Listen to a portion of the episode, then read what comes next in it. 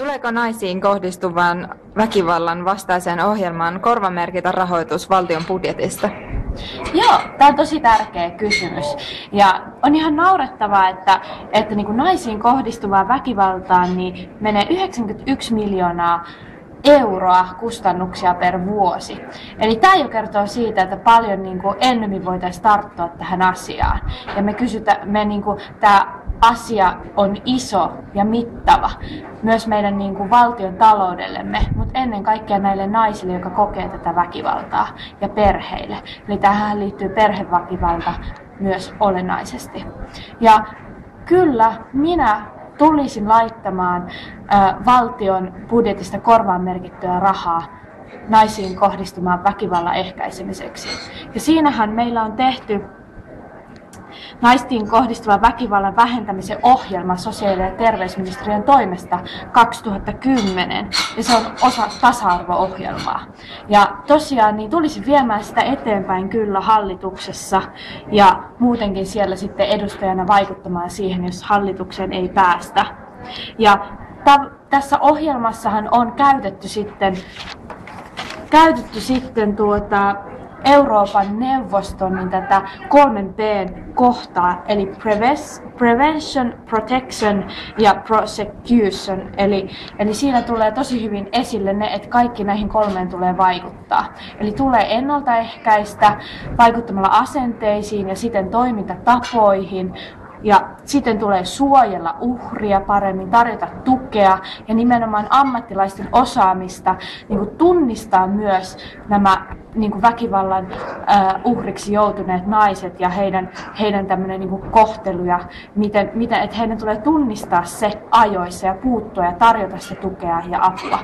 Esimerkiksi ikäihmisillä, niin tämä voi olla, sitä tulee lisätä ikäihmisten niin kuin tunnistamista, että miten he on kokenut sitä väkivaltaa, mutta myös mielenterveyskuntoutuja naisten.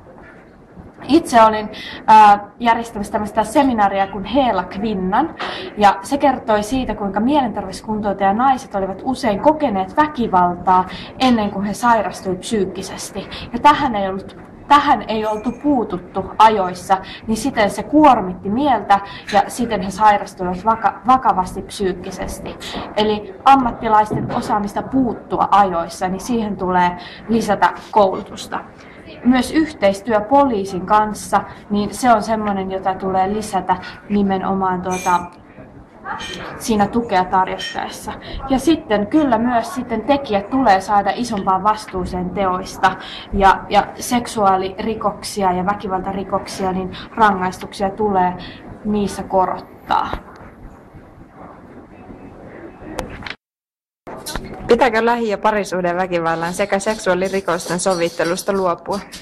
Ää, tähän oli K D vastannut, että, että pitää luopua sen takia, koska ää, se sovittelu, niin se jo pidentää sitä prosessia. Eli tulisi suoraan mennä sovitteluvaiheen yli, sillä tämä on nyt sellainen asia, joka täytyy viipyilemättä saada, saada sinne oikeuteen ja, ja saada tota, se tekijä vastuuseen teosta. Mutta siinä täytyy koko ajan ottaa huomioon, kun se tulee selville, niin se tuki, se uhrin tuki, että se on alusta alkaen jo tartutaan siihen ja tarjotaan sitä tukea, tukea sille uhrille.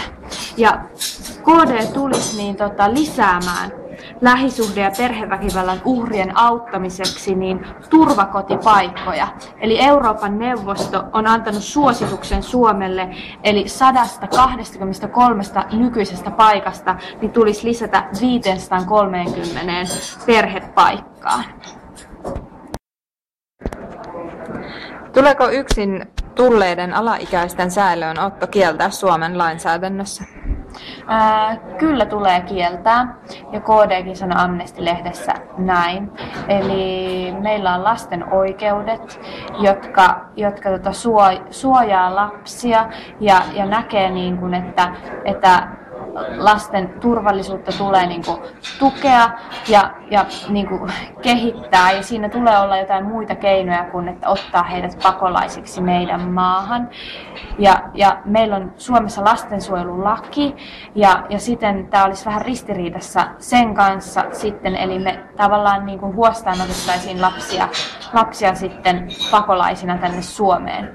Niin se, se ei kuulosta kovin järkevältä, mutta niin kuin K D ajaa sitä, että, että meidän tulee ottaa jatkossakin niin kuin nykyinen määrä pakolaisia niin humanitaarisista syistä tänne Suomeen.